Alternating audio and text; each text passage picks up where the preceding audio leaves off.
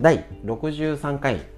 脳がリセット自律神経が整うラジオ。本日もよろしくお願いします。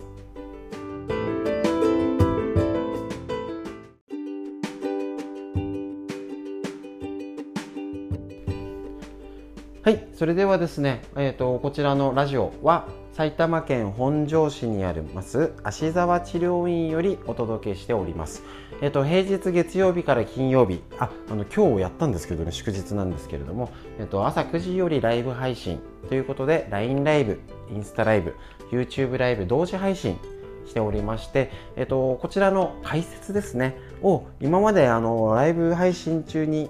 いろいろお話ししていたんですけれどもあの結局長くなっちゃうっていうのとライブ配信ってねまた聞き直したりとかできないんですけれどもえーと、ラジオだとね何回も聞けるんですね。素晴らしいです。ですのでこちらラジオを聞いてですね、えーと、解説ということでやっております。あの今日はちょっと特にね骨盤のやつがね激アツな中身をしてねちょっとね耳だと分かりづらい方すいません。こちらストレッチも含めて YouTube でえっと、アップしております。ライブ配信したものもそうですし、えっと、足とか小尻になるよ耳だけとかちょっとしたストレッチもえーと、載せてますし理論の方ですね、えーと、こちらも知りたい方あとラジオのもちろん内臓脂肪自律神経のも同時録画して、えーと、お届けしておりますのでそっちで見てみようかなとかっていう方この4連休の時お時間おうち時間をどう活用するのかぜひ自分の体を元気にするために活用してみてください。よろしくお願いします。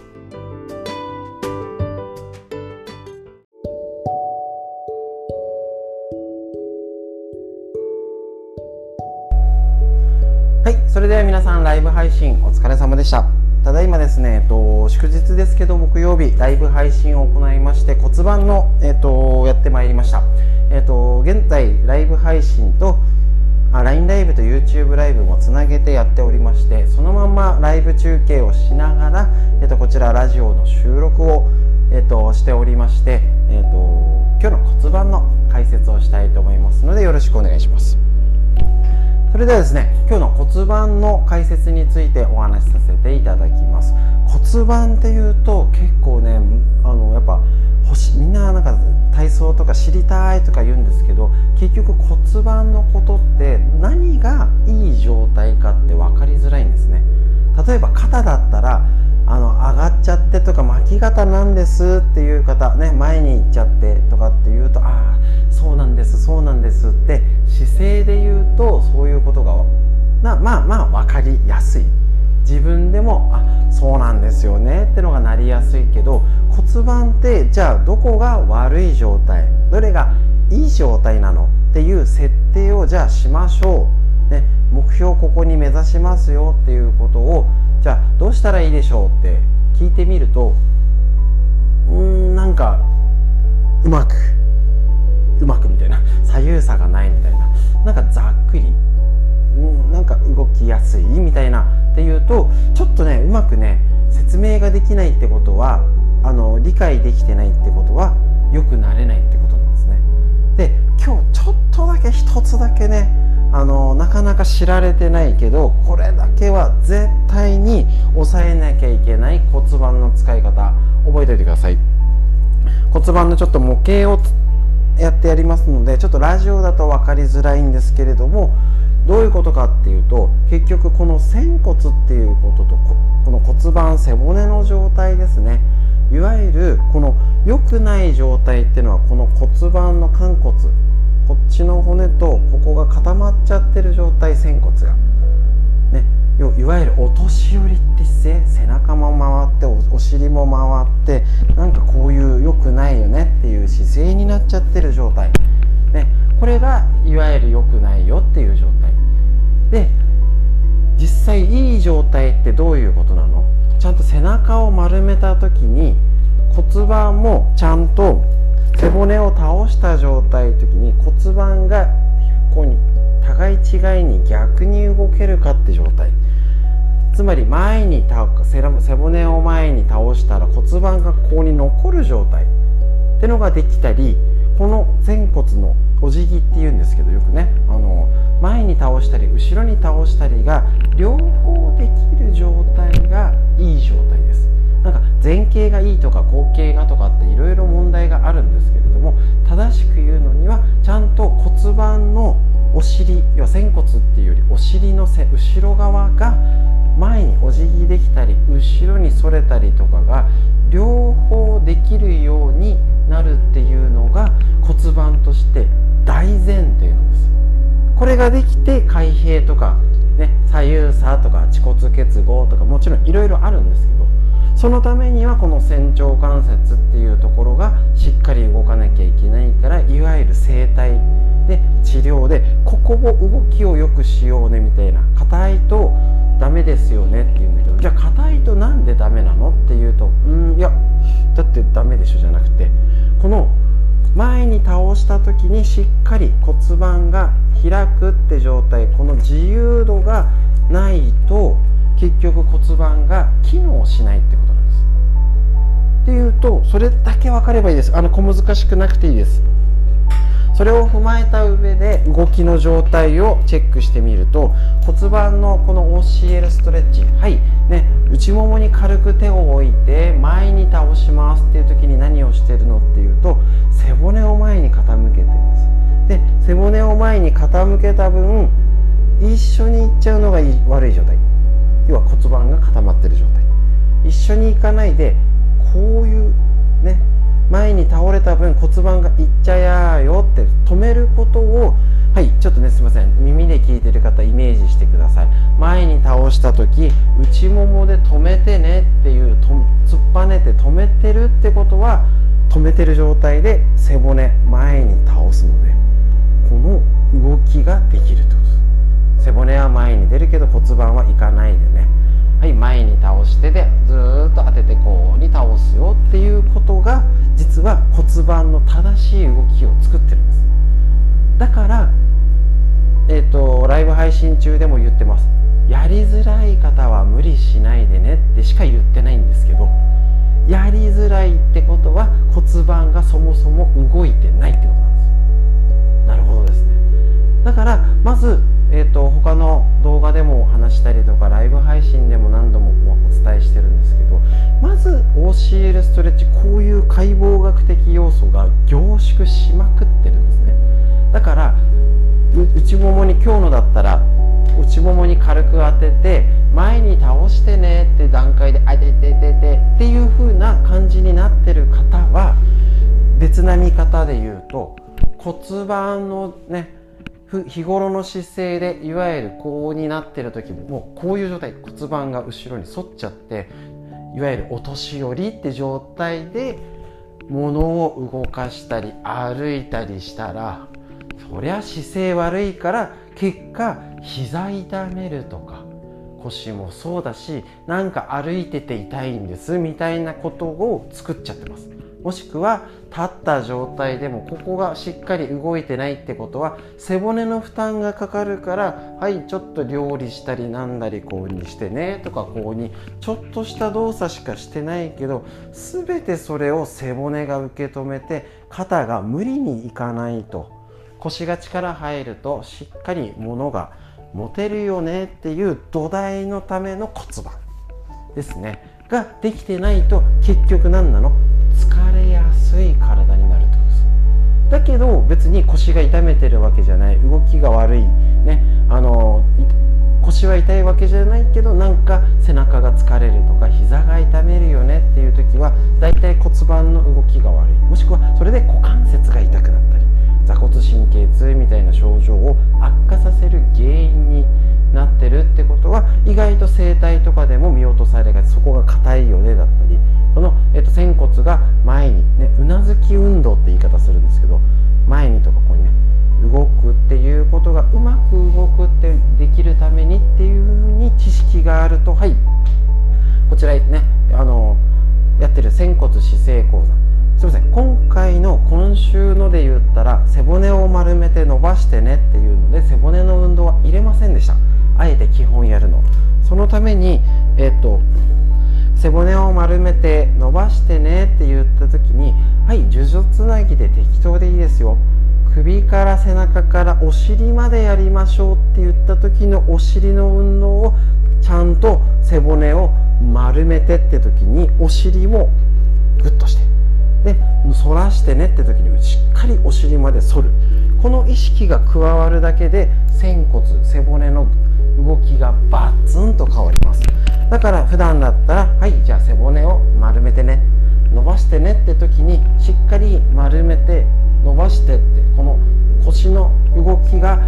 痛くなくできるようにっていうことがするだけでこの骨盤とか肩とか体幹のストレッチが劇的に変わりますしこの仙骨姿勢講座はうんこ我慢の姿勢ですね。はい。ちょっとね表現があれですけどなのでお尻をグッと締める。グッと締めるある意味これドローインですよね。スポーツやってる方めっちゃこれがいいんです。だけど例えばそれを骨盤の両方が大事だよってことが分かってるとはいこの骨盤をはいグッて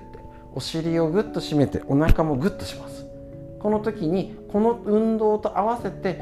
反ってグッと締めて反ってからグッと締めてっていう動きをするだけで骨盤底筋がしっかり使えることになります。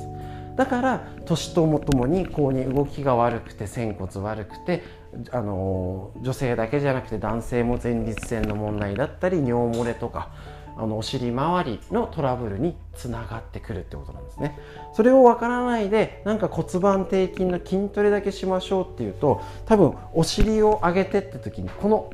この仙骨の動きができてないでお尻上げてもやってるけどねうん。っていうことに結果なるんです。だからうちで意地悪であやってるんですよって言ったらあじゃあお尻上げてみてって言うと大体できてない。かここがねじれちゃってるとか。あるんであここダメなんだよって言ってそこだけ調整するとあお尻が上がりやすいですっていうのがやっぱり上とか下とかの関係が分かってるとさらによくできるっていうことです。でそれが結局何っていうと例えば、えーと、いろんな本が出てます。姿勢が大事だよとか疲れない体とかこういう風な本とかにつながるのは結局骨盤ができてないとダメですし今だとこのねうつは体から治せるなんて本がありましてうつになる体の特徴として筋肉の緊張と頭蓋骨の歪みも出てるけど背骨骨盤の歪みがあると結果中からうまく働かなくて心も不安定体定になるよっていうことが起きちゃいます。なのでこの骨盤しっかりじっくりやるためには骨盤の状態動きがしっかりうんうんこ我慢の姿勢でくってお腹も締めてキュッとお尻締まる状態と逆に反る状態ね反り腰がただダメだよじゃなくて反って締めて反って締めてっていうお尻の運動ね、骨盤の動きがまずできることっていうのを目指してストレッチしたりここを意識して歩いてみたり階段上がってみたり、ね、この子を意識して立ってみたり例えばバッデスクワークの人ここをこ,、ね、ここを意識して座るっていうだけでもちゃんと背骨立ちます。なので是非この骨盤意識してやってみてください。ということでこのちょっと長くなりました本日の骨盤の解説以上になります。ありがとうございました。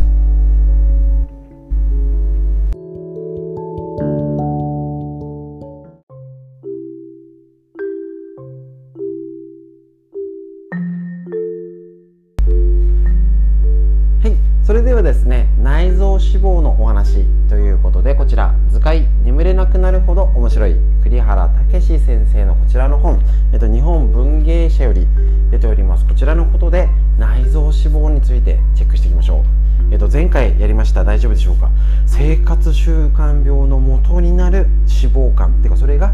脂肪が元になってしまうと。いうことですね。で結局食べ過ぎ運動不足が原因だったりして結果認知症糖尿病腎臓病不整脈心筋梗塞脳梗塞脳出血高血圧肥満脂質異常症コレステロールとかですね歯周病なんていろんな原因に脂肪がなっちゃうって見るとちょっと薄着でお肉がドキっていう問題じゃなくなっちゃう。特にこの内臓脂肪。気をつけなきゃいけないっていうことでチェックしていきましょう。今日はですねこちら痩せてる人もお酒を飲まない人も脂肪肝になるよっていうこちらのページをご紹介。ぜひねこれすごい分かりやすいので一家に1冊職場に1冊。ねもうこれあの大事生きていくための大事なスキルと言ってもいいかもしれません。脂肪肝と聞くと太っている人がなる病気。お酒を飲む人がなる病気というイメージを持っている人は多いのではないでしょうか、うんうん、しかし痩せていても脂肪肝になる人はいますなんなん気をつけなきゃですね。お酒を毎日飲んでいても脂肪肝にならない人もいます。ならないといいんですけどね。むしろお酒は適量であれば毎日飲んだ方が健康になるとも考えられます。ただねよくはない。飲まない方がいいに間違いない肥満は脂肪肝につながる高リスクな要因であることは間違いありませんがさらに注意したいのが一見痩せている人でも脂肪を蓄えることがあること。時。中性脂肪の一種である異所性脂肪。これねあの皮下脂肪と中性脂肪ともう一つ異所性異なるところの性質。異所性脂肪は肝臓や筋肉につくことがあり普段から運動していてスリムな体型の人にも見つかることがある。時。また脂肪肝は大きく分けてアルコール性脂肪肝と非アルコール性脂肪肝に分けられます。どういうこと？アルコール性脂肪肝はアルコールの飲みすぎが原因でなることでえっとま、毎日のようにお酒を大量に飲むことでアルコールを分解する仕事を担う肝臓が疲労困憊した状態になるんですね。ドキお疲れ様です毎日。はいこれに対して非アルコール性脂肪肝は糖質の摂りすぎで中性脂肪が肝臓にたまることに禁止。アルコールを飲まない人でもなります。えっと果物や砂糖ご飯パンなど糖質が高いものを食べ過ぎている女性に多いらしいです。時肝硬変や肝細胞がんに進行することもあるので要注意。確かにあれなんですよ。最近あの肝臓の数値がなんていう方お酒飲んでなくても、えーと、肝臓の数値ガンマ GTP とか GOT とかが異常な数値が出るって例がね増えてるらしいんですよね。で聞いてもお酒飲んで出てくる。それがねあのご飯やパンとか糖質の食べ過ぎもちろん他の薬だったり、えー、とサプリメント添加物とか他のをね解毒するのが肝臓なので、えー、とそういういろいろな物質ねこれだけとは言い切れないとは思うんですけどただイメージで言うお酒飲んでないから私は肝臓大丈夫。私は痩せてるから脂肪は大丈夫とは決して侮ってはいけないよってことが分かります。なるほど。ねえーと、脂肪肝はアルコールだけが原因じゃないしこれこでやっぱりね糖質の摂りすぎですね。もちろんあのただねご飯食べたじゃなくてやっぱりいろいろパンだのパスタだのラーメンとかね。だからちょっと今ねこの夏子供も夏休みになりましてねあの冷やし中華とかざるラーメンとかねつるつるっとね楽ですもんその方が。だからやっぱりそれを、えーと、ゼロにするじゃなくてちゃんとそれ食べたからじゃあ夕飯は控えようかとかやっぱバランス大事なんですね。だからねガムね絶対ダメも良くないけどがむしゃらにね、あの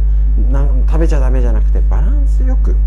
やりましょう。ということで今日も痩せてる人お酒を飲まない人も脂肪肝になるこういう情報をぜひこの4連休シェアしておうち時間を効率よく活用しましょう。以上になります。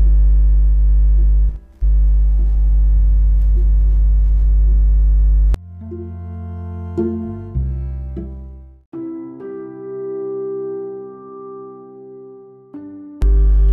い続きましてこちら。最高のパフォーマンスを引き出す自律神経の整え方。久手健司先生のメディアあのクロスパブリッシングより出てるこちらの本。自律神経のことを勉強するってことは体をちゃんと元気で頑張る。心も体も安定する。ね。家事や育児お勉強が頑張れるってのに絶対に必須項目になりますので是非こちらね4連休勉強しましょう。はいこちらから、えーと、一つ一つ項目をお伝えしてるんですけどこちら。今日は重要なのはオンオフの切り替えです。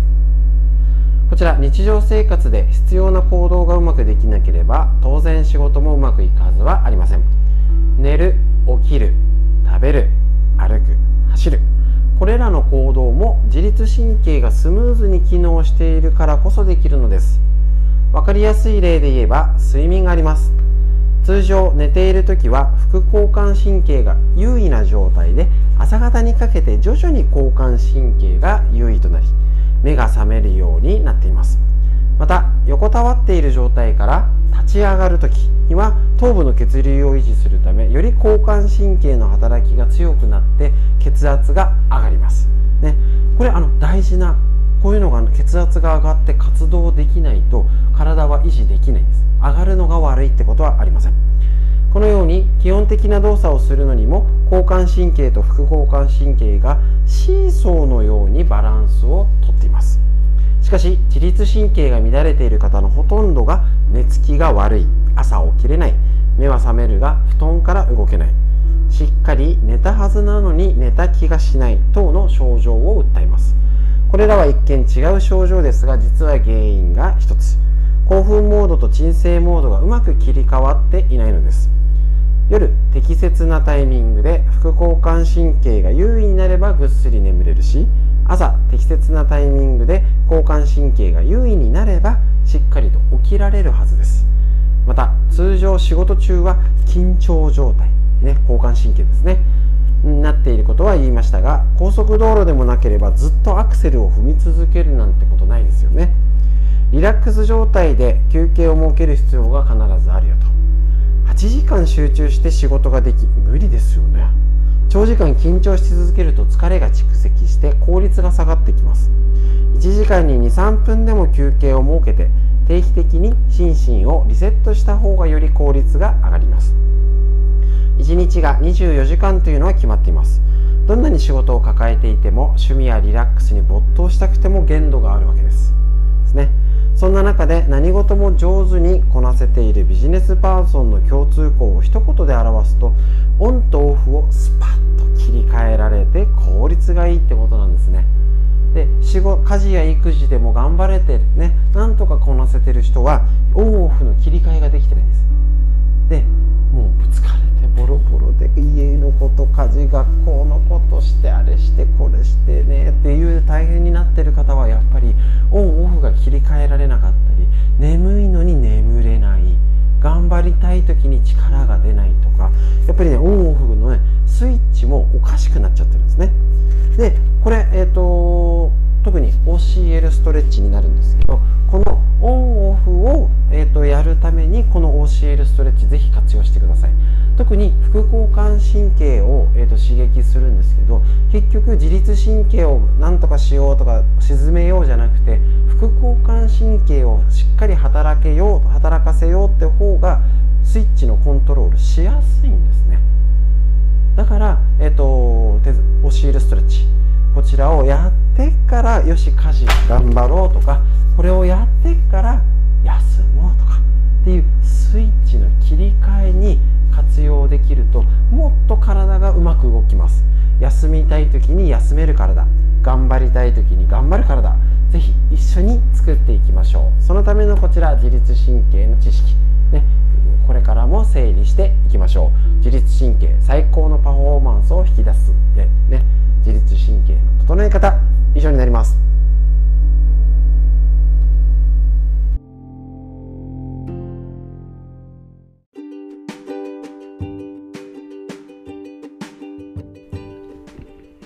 れでは本日のラジオ以上になります。いかがでしたでしょうか？世の中は4連休なんですね。オリンピックとかでね、まあ、どう、どうなんだか盛り上がるんだって見たらね、楽しいなってのはなるんでしょうけどね、ちょっとね、実際にはこれ、ね、まあ、組織がダメなだけでやってる方とか実際はね競技の方関わってる方本当に大変な思いをしてね本来であったら名誉ある誇りのあるお仕事だったり立場でやってる方もこんなねコロもともとは全てコロナのせいですからね。全てコロナのせいです、ね、ただちょっとそれにねいる組織がまあまずすぎたっていうだけなのでぜひねそういう方にはエールを送りたいですし、えーと、教えるストレッチだったりこういうねネットの配信だと出かけられなくてもこの4日間でねしっかりおうち時間を有効活用して賢くコロナ時代を生きたい、ね、体のケアをしたいっていう方にはこの、えーとね、教えるストレッチから自律神経のこと絶対不可欠になりますので是非この4日間家族で一緒にお勉強してみてください。ということで本日の、えーと、とラジオ配信以上になります。ありがとうございました。